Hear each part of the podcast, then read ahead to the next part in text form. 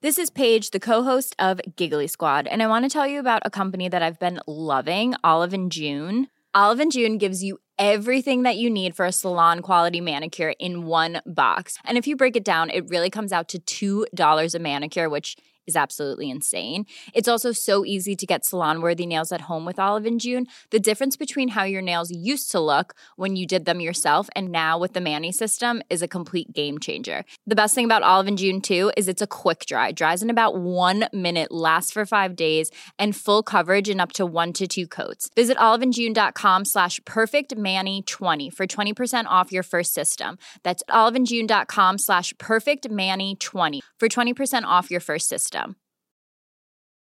It's that time of the year. Your vacation is coming up. You can already hear the beach waves, feel the warm breeze, relax, and think about work. You really, really want it all to work out while you're away. Monday.com gives you and the team that peace of mind. When all work is on one platform and everyone's in sync, things just flow wherever you are. Tap the banner to go to Monday.com.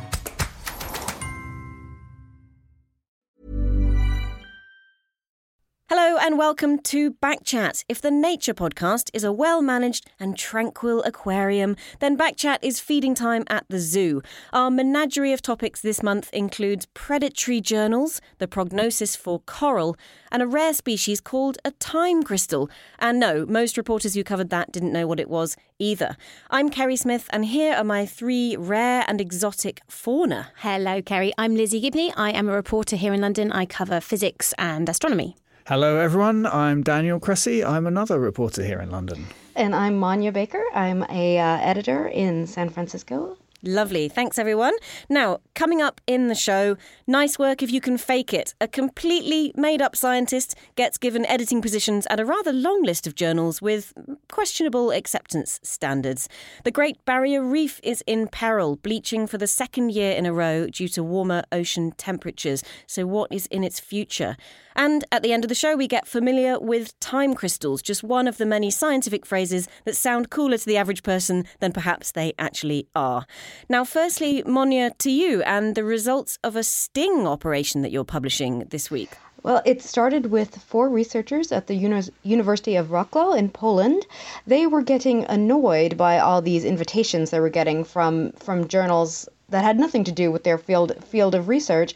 So, a predatory journal is a journal that does not care about quality and is publishing articles just to collect fees from authors. They don't provide peer review or other quality assurances that they say they do.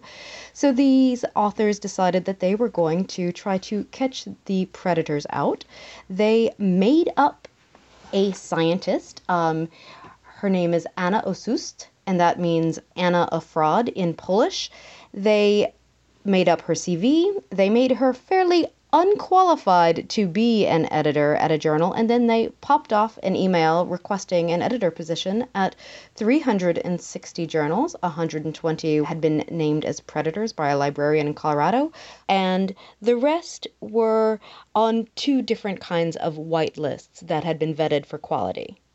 The responses were uh, incredible. 40 alleged predatory journals uh, wrote back, often fairly quickly, accepting this fake applicant and then asking her to collect papers and sometimes offering to split the revenues uh, that the uh, fake editor brought in. How generous of them. I mean, she was, I mean, when you say she was fairly unqualified, I don't think her CV that they'd made up for her had any peer reviewed papers on it at all, did, did it? It had some book chapters, but it did not have peer reviewed articles. Um, and her she signed her name as having a degree that in her letter she said she was working towards. So there was a contradiction right from the start. And when you read the results that they, they sent to you and that you're publishing in a comment article this week, I mean, were you surprised to find how many of how many journals had, had just kind of unequivocally said yes to her? I wasn't as surprised that so many said yes, but I was surprised at just how mercenary the replies were. Um, one of the replies says, Please send the following details to Western Union. wow. So um, they were both trying to collect money directly from the applicant and also asking the applicant to pull in articles from her friends and colleagues um, that for which they would pay publication fees. And it, I mean, how big is the danger from journals like this? Because, like, even into our own email inboxes here, I'm sure you guys get as many as I do of these sort of like, please send me your articles for the proceedings of the whatever it is, international insert made up meeting here. I mean, it, it's obvious that there's spam, isn't it? Well, I think it's obvious that it's spam, but I think it's not obvious to everyone. I, I also think that there are plenty of authors who submit to predatory journals knowing exactly what they're doing. They simply want to be able to say that they've they've gotten a publication. This is one of the questions I always have with these journals because it seems like some of them are so obviously not legitimate that the vast majority of people who submit papers there must know what they're getting. There was another study that was done recently by a team who looked at the kind of different factors um, that seem to link predatory and non-predatory journals, and they found that the um, the average publication fee in what they listed as a predatory journal was about hundred dollars, whereas the average open access publication fee was eighteen hundred dollars. I mean, if this was a shop and you walked in and or, or, you were looking on the internet and one company that like had spelling mistakes all over its website said they could do you something for a fiver and another one said it was going to cost you 50 quid or 100 quid like you'd know what was going on there Either way, it's a bit of a scourge, though, isn't it? That's it. And what can we do about it? Like, I wonder what kind of an impact this sting will have because now it's been charted in a kind of systematic and thorough way. I mean, but I, I don't know. Can you go to some length to shut them down, or? I I think that what will shut them down will be if people are if researchers are no longer rewarded by the number of entries on their CVs. I think that if the reviewing committees, the tenure committees, the promotion committees that are giving researchers credit actually look at the quality of the papers themselves rather than, than counting them. I think we, we, we, should go further. Instead of just dismissing these articles from people's applications, we should be actively penalising people. I mean, unless they can demonstrate that they really were scammed by a journal, because it's these are the people trying to cheat the system in a large number of cases.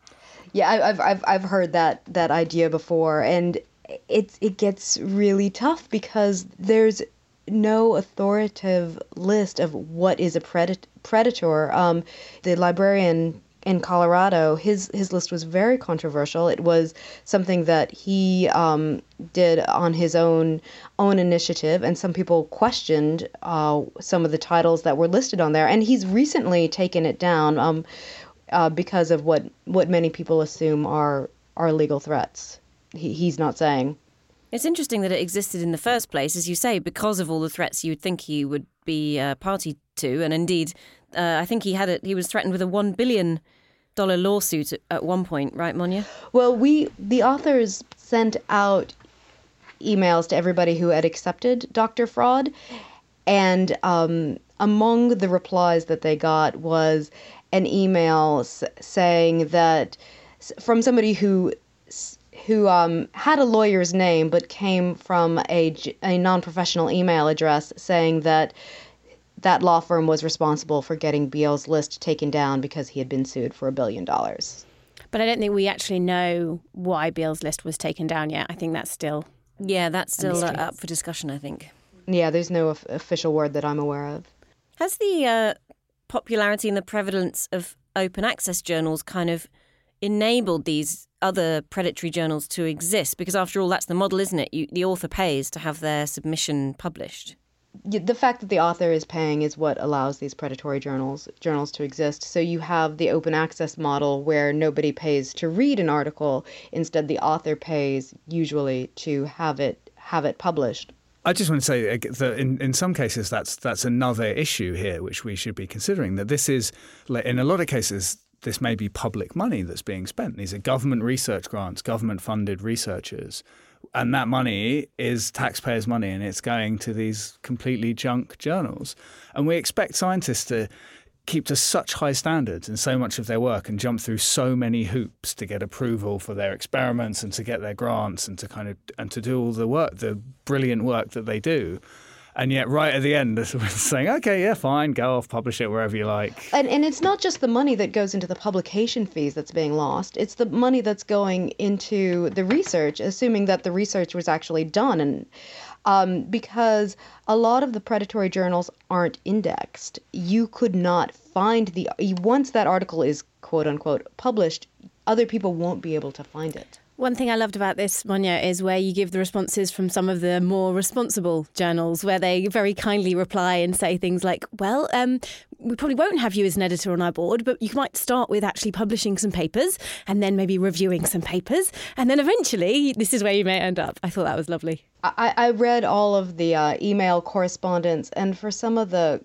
the quality journals, people there really took some time to try to guide an early career researcher who did not seem to have a lot of experience or sophistication about how to build build her career.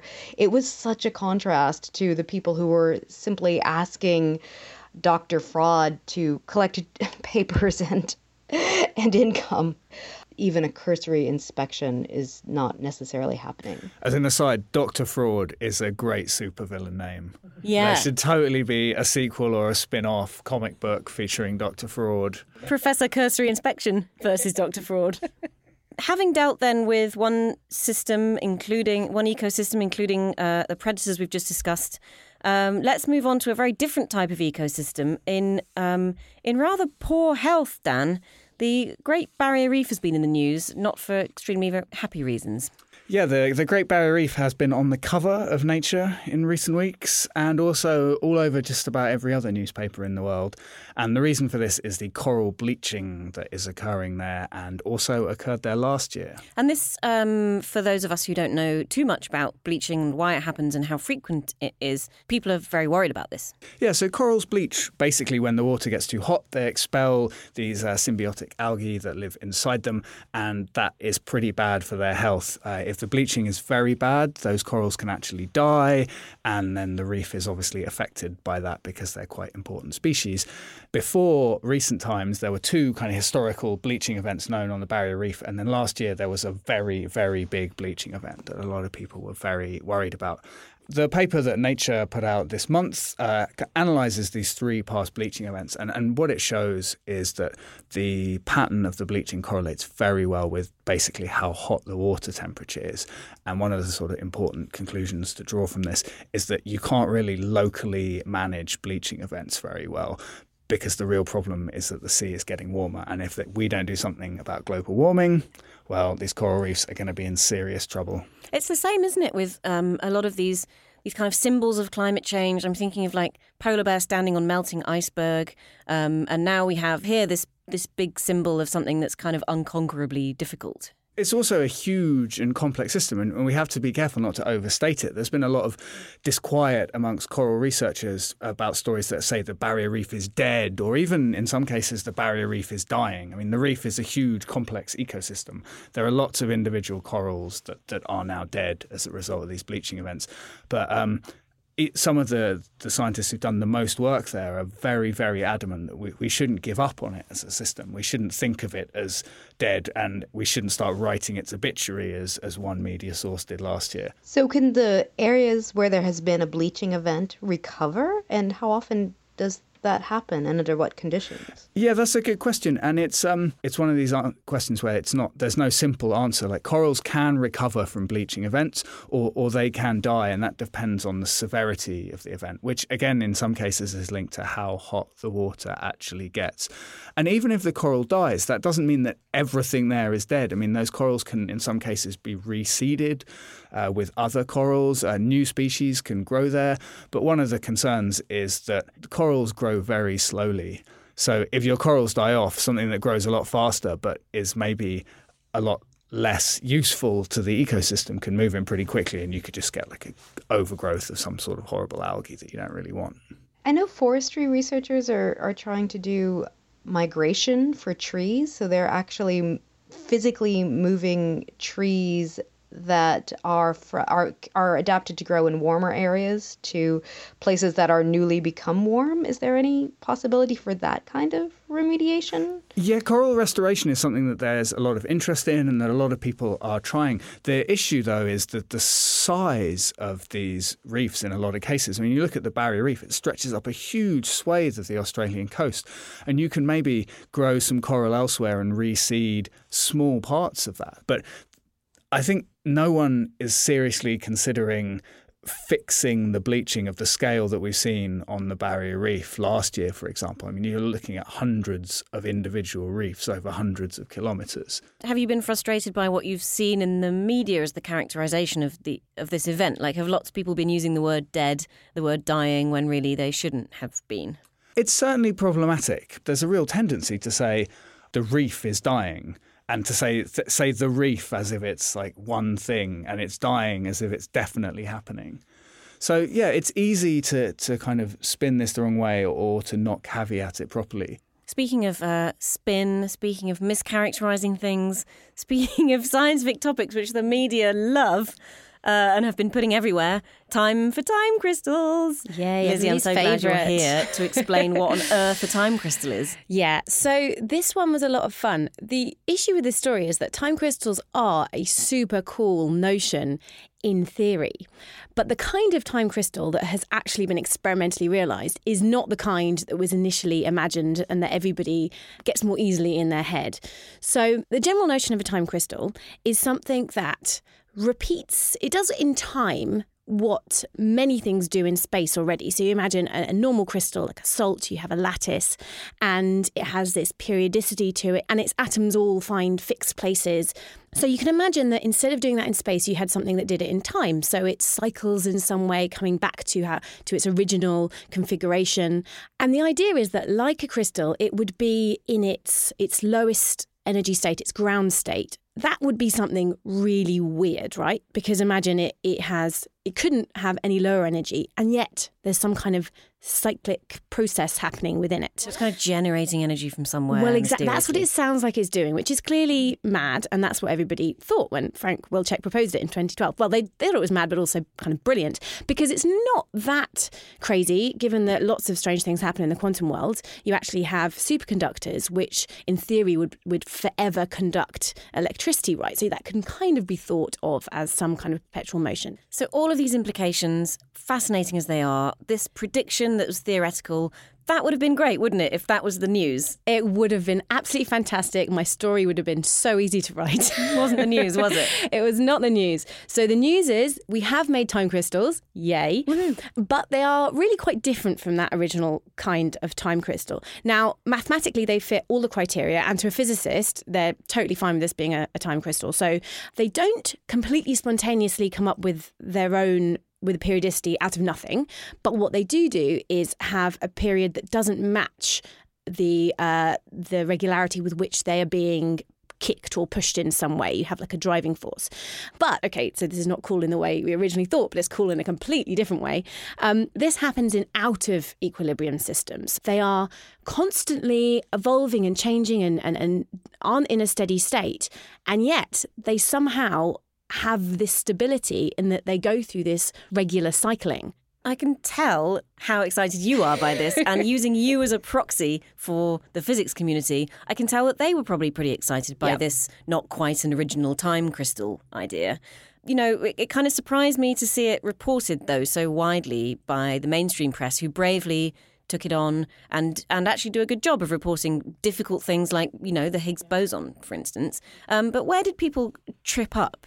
I was quite pleased to see actually there was only maybe one, maybe two that just completely ignored the fact that it wasn't the original kind of time crystal. Um, there are some that did that. The rest, we had some great uh, analogies as well. When this this idea that it responds with a periodicity that doesn't match the periodicity with which it's being driven produce some some great analogies. So the one that I used in my story, which came from um, one of the uh, one of the authors of the paper, and, and ended up actually being quite ubiquitous because I guess lots of people spoke to him, is about uh, using uh, you have people playing with a skipping rope, and in the Wilczek example, it would be like the skipping rope just starts swinging around all by itself.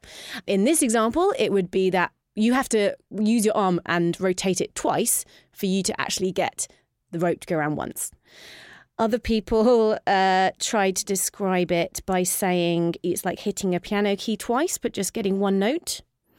And there was one about zorbing, which, because I've done all the research on this, I know, and it's actually really good. It's a very good description, but I am really not convinced that the everyday reader would have got it. It's about like imagine you've got loads of zorbs, you know those um those big balls that you uh The clear you plastic human-sized balls, exactly. and you run inside them like guinea pigs. basically. Exactly, and maybe like tumble down a hill. And the idea it was kind of talking about if you put a, a, a, blot, a big spot on it, and then you watch what happens to the spots. And it's it's trying to introduce uh, the idea of the systems in which this actually works. So you have a driving force, you also need interactions between them, um, and you also need an element of random disorder. I the rope, the he- skipping rope, I found helpful. The piano keys, I mean, mind blowing, but still, I get the idea. And the one with the zorbs, frankly, I just couldn't, you know, keep head or tail of it. I mean, these neon blobs going around on zorbs, and and then the rest of the time, crystal stories fell out of my head. I couldn't quite cope with that. Can we go right back to the beginning? A time crystal, is it a physical thing and what is it actually made out of?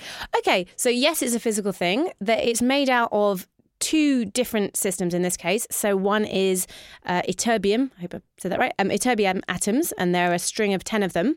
So it's not a physical movement. What's happening is it's the flipping of the spins of these atoms that is showing the periodicity. So you zap it with a laser twice to get it back to the beginning. And the other system is also spins, but not of um, not in the same way. It's in little uh, defects within diamond. And a bit flippantly, several of the researchers I spoke to for this story said, "Yeah, it doesn't entirely make sense that it works in that system." Uh, but we're just going to gloss over that a little bit. So much glossing, so much glossing in this story. Is there a story that you've done more glossing for than this? Do you think? Um, I mean, in every quantum mechanics story, you have to just, you often end up saying, because quantum weirdness. And everyone goes, oh, yeah, it's weird, isn't it? So that's fine.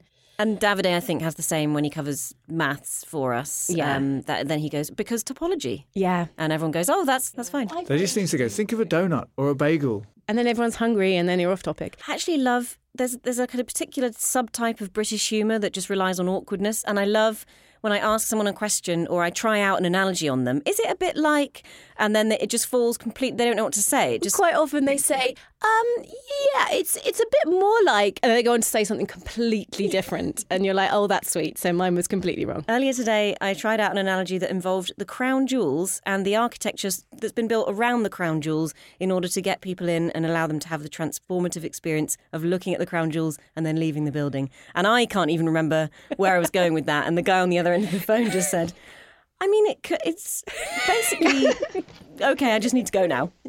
I, so I, I'm still really confused. I mean, in a if you have a three dimensional, so so the thing, the reason they're called crystals is because they repeat regularly, and that's what that's what three dimensional crystals do. And the rigidity part of it, the fact that they are, um, they have this kind of set periodicity that you can't easily change. Okay.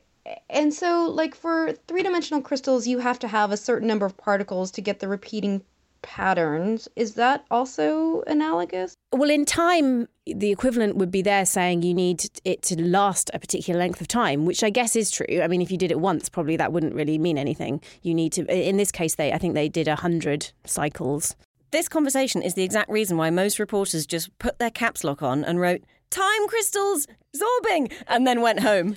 So I'm just thinking, like the the Hope Diamond, right? That's a really really exciting because it's a it's sort of a big big crystal, and so now are we going to get really long long crystals? Like this crystal lasted three hours, or Yeah, that would be really cool. I mean, to me, Are there any other terms, just out of interest, that you guys know that are more exciting uh, than the reality of them? I don't know. One of mine would actually be.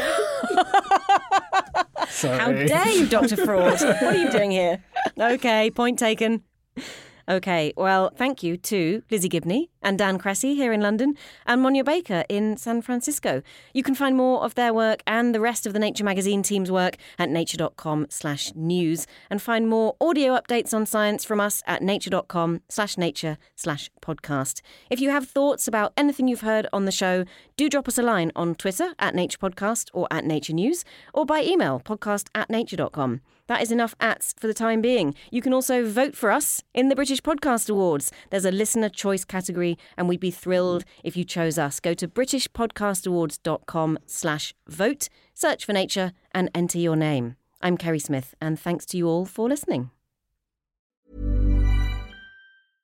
Imagine the softest sheets you've ever felt. Now imagine them getting even softer over time. That's what you'll feel with Boll and Branch's organic cotton sheets. In a recent customer survey, 96% replied that Bowl and Branch sheets get softer with every wash. Start getting your best night's sleep in these sheets that get softer and softer for years to come. Try their sheets with a 30-night guarantee. Plus, get 15% off your first order at bollandbranch.com. Code BUTTERY. Exclusions apply. See site for details. Planning for your next trip? Elevate your travel style with Quince. Quince has all the jet-setting essentials you'll want for your next getaway, like European linen, premium luggage options, buttery soft Italian leather bags, and so much more. And is all priced at 50 to 80% less than similar brands. Plus, Quince only works with factories that use safe and ethical manufacturing practices. Pack your bags with high-quality essentials you'll be wearing for vacations to come with Quince. Go to quince.com slash pack for free shipping and 365-day returns.